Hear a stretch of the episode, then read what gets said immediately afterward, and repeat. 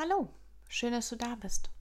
Ich bin Janina, aus Überzeugung und leidenschaftlich gerne Coach und individualpsychologische Mediatorin.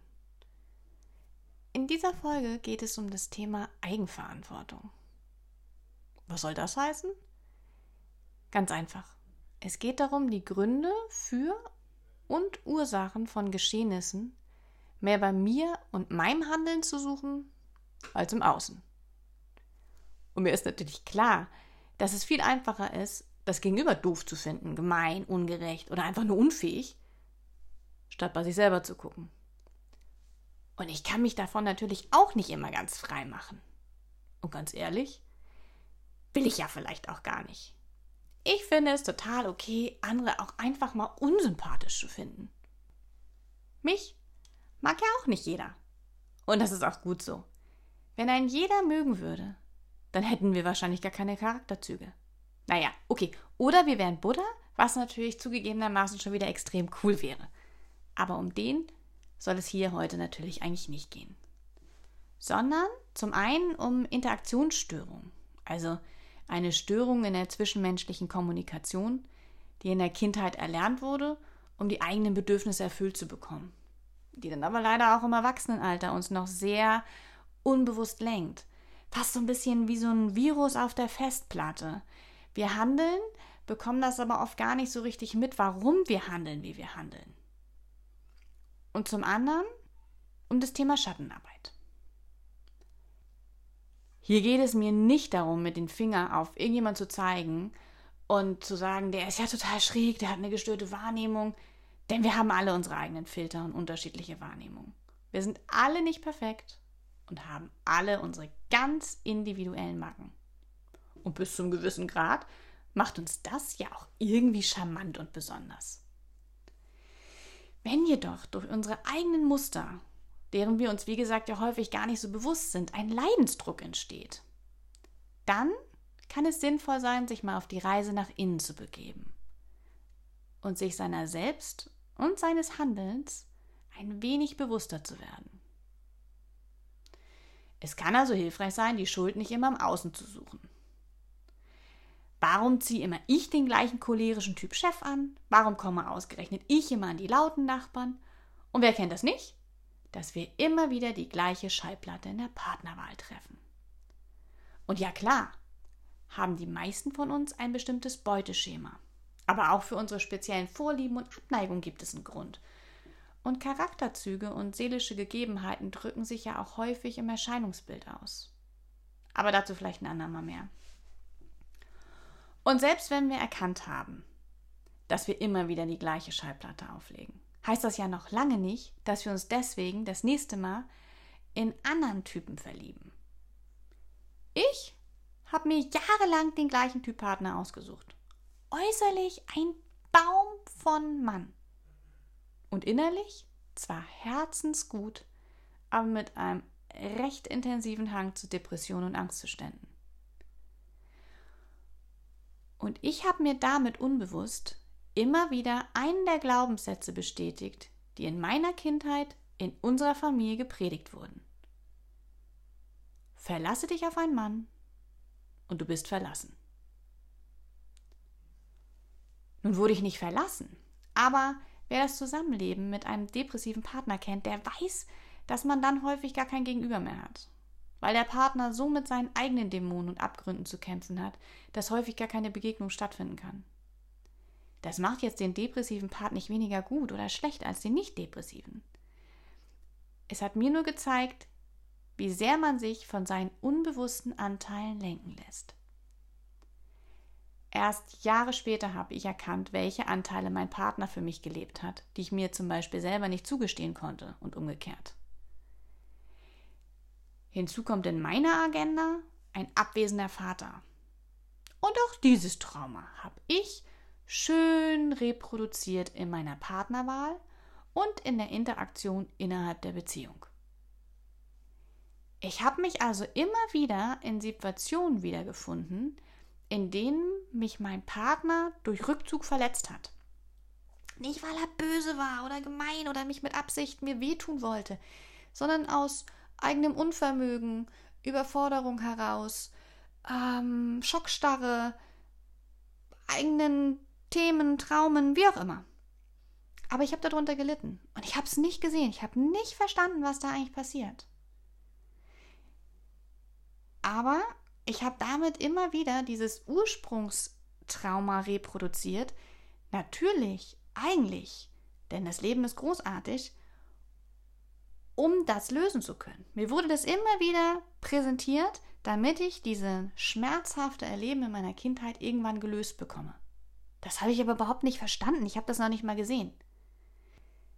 Und so geht es ganz, ganz vielen von uns. Die Frage ist also, wieso verfallen wir immer wieder dem gleichen Partner? Naja, weil wir ganz einfach die Lektion, die dieses Treffen für uns bereithält, nicht verstanden haben. Und nicht, weil wir nicht hingucken wollen, sondern einfach, weil wir es nicht sehen können. Denn dazu müssen wir überhaupt erst auf die Idee kommen sein, dass es einen Grund dafür geben könnte, dass wir immer auf den gleichen Typ, ich nenne es jetzt mal hereinfallen. Und der heißt nicht etwa, alle Männer sind Schweine und alle Frauen materialistische Piep, sondern der Grund könnte eventuell in uns selber zu finden sein. Das Leben ist ein unglaublich geduldiger Lehrer. Das konfrontiert uns so lange mit den gleichen Baustellen, Schwierigkeiten, Reizen, bis wir beginnen hinzugucken und uns mit den tieferen Beweggründen und Auslösern auseinandersetzen. Solange uns nicht bewusst ist, dass wir selbst der Verursacher der Umstände sind, in denen wir leben, werden wir uns nur sehr schwer tun, eine dauerhafte Veränderung bzw. Verbesserung, Verbesserung herbeizuführen. Hm. Das Problem daran ist ja nur, Solange uns nicht bewusst ist, dass wir selbst der Verursacher der Umstände sind, in der wir leben, werden wir uns auch sehr, sehr schwer tun, eine Veränderung herbeizuführen, beziehungsweise eine Verbesserung. Jetzt könnte man sich eventuell die Frage stellen, was kann denn ich dafür, dass ich schon wieder an einen so cholerischen Chef geraten bin? Und was soll das denn jetzt bitte mit den in meiner Kindheit erlernten Verhaltensmustern zu tun haben? Das ist natürlich eine mehr als berechtigte Frage. Ich möchte jedoch einmal als Gegenfrage aufbringen, mit wem hat es denn zu tun, wenn man immer wieder an den gleichen Typ Chef gerät? Und leiden denn alle Angestellten gleich stark unter dem Verhalten des Chefs? Oder ist er eventuell nur dir gegenüber besonders auffällig? Natürlich ist das eine sehr bittere Pille, die wir da serviert bekommen. Wenn wir jetzt die Verantwortung für uns selbst, für unser Leben und unser eigenes Glück übernehmen sollen. Vielleicht kommt auch erstmal sowas wie Abwehr auf. Ein Gefühl von, ja, nee, ist klar. Demnächst bin ich auch noch schuld daran, dass der Alte von links unten im Sofa immer pöbelt und die Schreckschraube von oben im dritten Stock nachts die Musik in Stadionlautstärke aufdreht. Und allein wenn du daran denkst, wirst du fürchterlich wütend. Erstens auf die zwei Störenfriede und vielleicht sogar auf mich, weil ich einfach behaupte, dass du an dieser Situation beteiligt bist. Wobei ich ja eigentlich weder von sollen und müssen, sondern viel lieber von dürfen reden würde. Denn das ist ja nicht nur eine Riesenverantwortung, sondern auch eine unglaubliche Chance. Nicht umsonst geistert gerade durch alle Medien und Portale so glorreich klingende Affirmationen wie Sei du der Schöpfer deines eigenen Lebens, bestimme du, wie du dein Leben gestalten möchtest. Hierbei darf natürlich nicht vergessen werden, dass es Lebensumstände gibt, in denen wir keine Wahlmöglichkeit zu haben scheinen. Und auch psychische Verfassungs- und Gesundheitsumstände, die einem ein freies Handeln nicht möglich machen. Fast immer jedoch haben wir eigentlich doch eine. Die kommt für uns nur nicht richtig in Frage. Wenn es zum Beispiel heißt, bleibe ich in einem Job, der mich nicht erfüllt, der mich gar nicht glücklich macht, der zwar mein Konto füllt, aber nicht mein Herz. Denn Oft finden wir uns in Situationen wieder, in denen wir uns unfrei fühlen. Wir haben etliche finanzielle Verpflichtungen, denen wir nachkommen müssen. Ein Haus, eine Versicherung, ein Auto, Schulden, die Familie, Hobbys. Und den können wir nicht einfach von heute auf morgen sagen, nö, sorry, mache ich nicht mehr. Ich verfolge jetzt nur noch mein eigenes Glück. Und das mag natürlich sein. Aber wir können uns jeden Tag neu dazu entscheiden, mit der Veränderung anzufangen. uns für ein neues, ein bereicherndes, und damit meine ich jetzt nicht auf finanzieller Ebene, Leben zu entscheiden und dementsprechend zu handeln. Jeder Tag bietet eine neue Chance auf Veränderung. Und oft ist es nicht so, dass uns die Wahlmöglichkeiten fehlen würden, sondern dass uns die Tragweite und die daraus folgenden Konsequenzen nicht gefallen. Oder als zu weitreichend und erschreckend vorkommen, dass wir uns noch nicht mal trauen, sie als Möglichkeit in Betracht zu ziehen. Wenn ich aber eines Morgens aufwache und feststelle, dass ich unglücklich bin, mir der Sinn im Leben zu fehlen scheint, dass mir nichts mehr so richtig Spaß macht, obwohl ich doch eigentlich alles zu haben scheine, was man sich nur wünschen kann, dann ist es vielleicht doch an der Zeit, die Verantwortung für sich selbst und sein Leben zu übernehmen und nachzuspüren, wonach sehne ich mich eigentlich wirklich? Bin ich irgendwo von meinem Weg abgekommen? Bin ich fremdbestimmt und fühle mich unfrei? Und gibt es da vielleicht doch noch Möglichkeiten, an die ich mich bislang einfach noch nicht getraut habe zu denken? Aber zurück zu den nervigen Nachbarn von vorhin. Und nein, natürlich setzt nicht du deiner Nachbarn die Flasche an den Hals und drehst wohl auch kaum die Anlage im dritten Stock nachts laut auf. Aber vielleicht will dir das Leben damit etwas zu verstehen geben. Oder vielleicht hast du ganz tief in dir drin vergrabene Annahme, dass du es nicht verdienst, glücklich zu sein. Oder irgendwelche anderen Glaubenssätze, die dich in diese Situation gebracht haben. Die dich immer wieder störende Nachbarn aussuchen lässt. Jetzt könnte man auch da natürlich sagen, so ein Quatsch. Als ich die Wohnung besichtigt habe, war da ja alles still. Konnte ich ja nicht wissen, was für Leute da wohnen. Und ich sage ja auch nicht, dass das so sein muss. Ich gebe es nur als Möglichkeit zu bedenken. Und natürlich hättest du jetzt die freie Wahl zu reagieren, wie immer du möchtest. Du könntest entweder der Hausverwaltung schreiben, direkt das Gespräch suchen, umziehen, auch Lärm machen oder, oder, oder, oder. Es gibt wahrscheinlich mehr Optionen, als ich aufzählen könnte. Oder aber, wenn du schon zum wiederholten Mal in einer häuslichen Situation bist, die dir an die, Ner an die Nerven zerrt, könnte es eine Chance sein, eine Chance nach innen zu gucken und sich zu fragen, warum stressen mich die Nachbarn so? Ist es wirklich der Lärm? Oder projiziere ich meine Gefühle und Sorgen gerade einfach auf mein Gegenüber? Oder zumindest teilweise. Liegt dem vielleicht auch noch irgendwie eine tiefere Problematik zugrunde? Bin ich eigentlich sowieso schon ausgelaugt, unzufrieden, traurig, gestresst durch andere Umstände und Faktoren und jetzt kommt auch noch das dazu. Wie es sich genau in diesem Fall dann verhält, das kannst nur du selber wissen. Aber nehmen wir mal nur so für ein paar Minuten an, dass du eh schon gestresst bist. Durch die Arbeit, die Familie, Zoff mit der Partnerschaft oder dass du krank bist oder äh, Corona dir Angst macht. Du die tägliche Politik nicht mehr erträgst und dich darüber aufregst. Welche Ursachen auch immer ihre Stimmung beeinflusst haben mag. Und nehmen wir mal an, nur mal so um unsere Fantasie mal wieder ein bisschen zu bemühen. Du wärst von jetzt auf gleich vollkommen entspannt, ausgeruht und absolut ausgeglichen in deiner Mitte. Wodurch auch immer. Nur mal so als Gedankenexperiment. Würden die Nachbarn dir dann immer noch genauso auf die Nerven gehen? Ja klar, deswegen wären die wahrscheinlich nicht auf einmal stiller.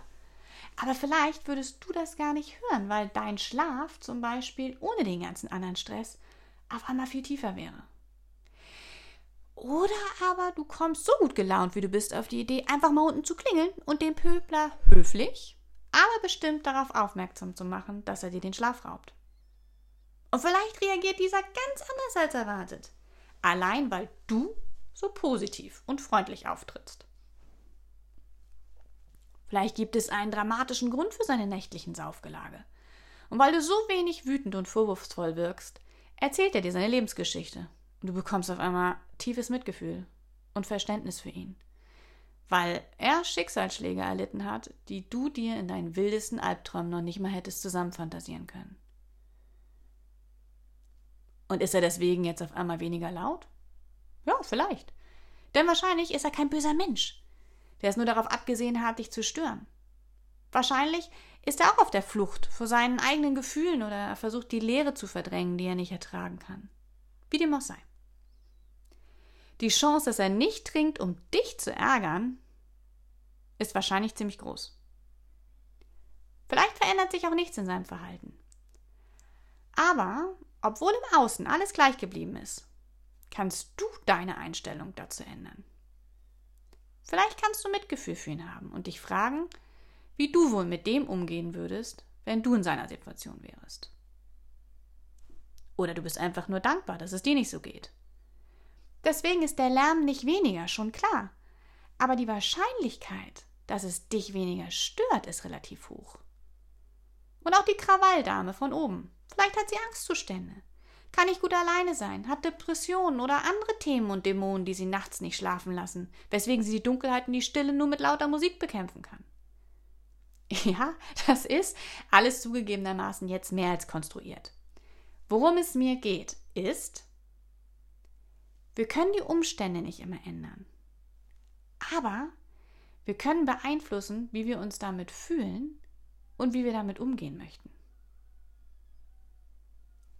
Bleibt immer noch die Frage, was soll das? Was kann dir das Leben damit spiegeln wollen? Und ganz ehrlich, das kann ich dir auch nicht sagen. Denn die Antwort auf diese Frage liegt irgendwo in dir verborgen. Das kann dir von außen keiner erzählen. Gemeinsam auf die Suche machen? Gerne. Aber die Antwort wird sich nur in und vor allen Dingen durch dich finden lassen. Vielleicht ist es einfach an der Zeit hinzugucken. Sich selbst ernst, wichtig und wirklich wahrzunehmen. Sich zu fragen, wie geht es mir eigentlich wirklich, statt sich über die Stressoren im Außen zu ärgern. Oder über sogenannte Arschengel, wie Robert Betz Menschen liebevoll bezeichnet, die negative Gefühle wie Ärger, Wut, Enttäuschung in uns auslösen, indem sie etwas tun oder sagen, was uns verletzt. Oder indem sie einfach ein Verhalten in ihrem Charakter oder in ihrem ganzen Art, sich darzustellen, an den Tag legen, das wir ablehnen. Okay, der Teil mit dem Arsch ist klar. Du tust etwas, weswegen es mir schlecht geht. Aber warum dein Engel? Ganz einfach. Denn diese Menschen führen uns durch ihr Verhalten häufig den eigenen inneren Unfrieden, der uns unglücklich macht und Konflikte auslöst vor Augen. Deswegen können wir dankbar sein, dass sie uns in unser eigenen Innenleben spiegeln. Und auch hier ist es auf jeden Fall wert, die Vorannahme, mein Gegenüber sei schuld daran, wie es mir geht, gründlich zu hinterfragen. Denn unterm Strich steht letztlich immer, ich bin für mich und meine eigenen Gefühle verantwortlich und nicht mein Gegenüber. Natürlich sind wir nicht völlig isoliert in einem menschenleeren Kosmos und wir werden von anderen beeinflusst und deren Verhalten bewegt uns. Aber ob wir mit den Gefühlen, die diese in uns auslösen, umgehen möchten und vor allen Dingen wie, ist uns überlassen. Nicht immer sind wir in der Lage, damit frei umzugehen. Oft sind wir durch unsere eigenen Strukturen, erlernten Mustern und Prägungen aus der Kindheit unflexibel in unserem Handlungsspielraum. Oft sagen wir, du bist schuld, dass es mir so geht, dass ich eifersüchtig, traurig oder wütend bin. Dabei vergessen wir nur zu leicht, dass nicht jeder auf die Situation X auch gleich reagiert. Es muss also irgendwie schon ein Stück weit an uns liegen. Und die Verantwortung dafür zu übernehmen, was wir fühlen und wie es uns in bestimmten Situationen geht und wie wir darauf reagieren wollen. Du machst mich wütend ist das eigentlich schon eine ungünstige Formulierung. Wenn du so handelst, werde ich wütend. Wäre irgendwie schon passender. Die viel interessantere Frage ist aber meiner Meinung nach, warum lässt mich die Situation bzw. das Verhalten meines Gegenübers eigentlich so emotional reagieren? Denn auch lehnen wir häufig Dinge oder Verhalten bei anderen ab, die wir uns aus irgendwelchen Gründen selbst verbieten. Und häufig realisieren wir das noch nicht mal. Um nochmal auf das Beispiel von eben zurückzukommen, mit der Nachbarin, die einfach nachts laut Musik macht. Vielleicht ist die Musik gar nicht wirklich das Problem. Vielleicht gehen wir damit nur so in Reaktion, weil es uns eigentlich tierisch nervt, dass die doofe Kuh sich einfach erlaubt, ihren eigenen Bedürfnissen so rücksichtslos nachzugehen. Einfach dann Musik anzumachen, wenn sie sich gerade danach fühlt. Während wir selbst uns ständig zurücknehmen und auf die Bedürfnisse und Empfindungen von Hinz und Kunst Rücksicht nehmen. Dann kann genau diese Nachbarin zum Beispiel zum Arschengel werden, weil sie uns immer wieder vorführt, was wir uns selber nicht erlauben. Wo wir uns begrenzen und eventuell vollkommen verlernt haben, unsere eigenen Bedürfnisse wieder wahr und auch ernst zu nehmen. Und nein, natürlich geht es hier nicht darum, dass wir jetzt alle ein möglichst unsoziales und rücksichtsloses Verhalten an den Tag legen sollen, sondern nur um die Selbstwahrnahme. Die Stressoren im Außen als Chance zur Selbstwahrnahme sehen. Und Ladies, bei uns Frauen geschieht dies ja häufig auch in Form von Stutenbissigkeit. Wir lehnen eine andere Frau ab, weil diese sich zum Beispiel auf einer Party in den Vordergrund drängt, zu laut lacht, ihre Lippen zu grell schminkt, etc. pp.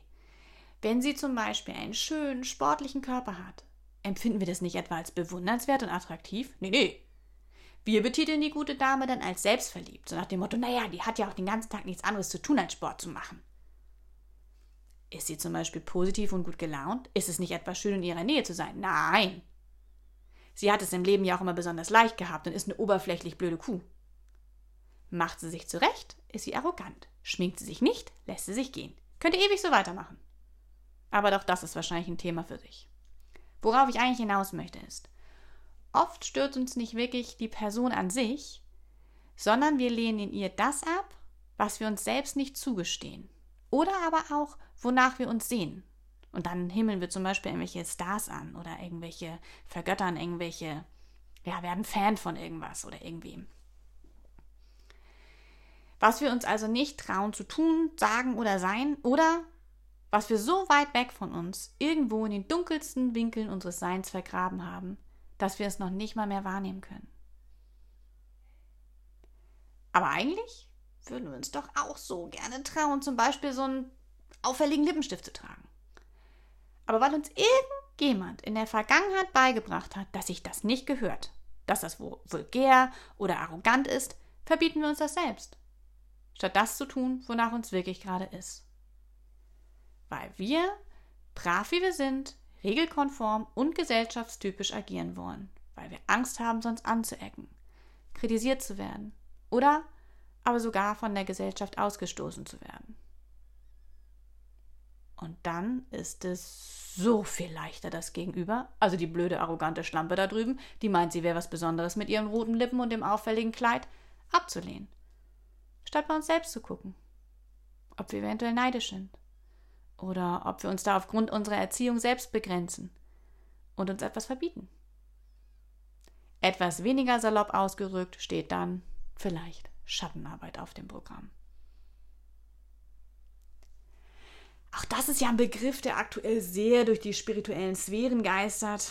Und die Definition von Schattenarbeit wurde jedoch schon von Carl Gustav Jung geprägt. Das war mir gar nicht so bewusst. Dieser hatte die Theorie entwickelt, und ich hoffe, ich gebe das jetzt präzise genug wieder, dass Heilung durch Erleben von großer Bedeutung ist. Also das Wahrnehmen am eigenen Leib. Als Schattenanteil bezeichnet er dabei die versteckten Seiten der menschlichen Psyche.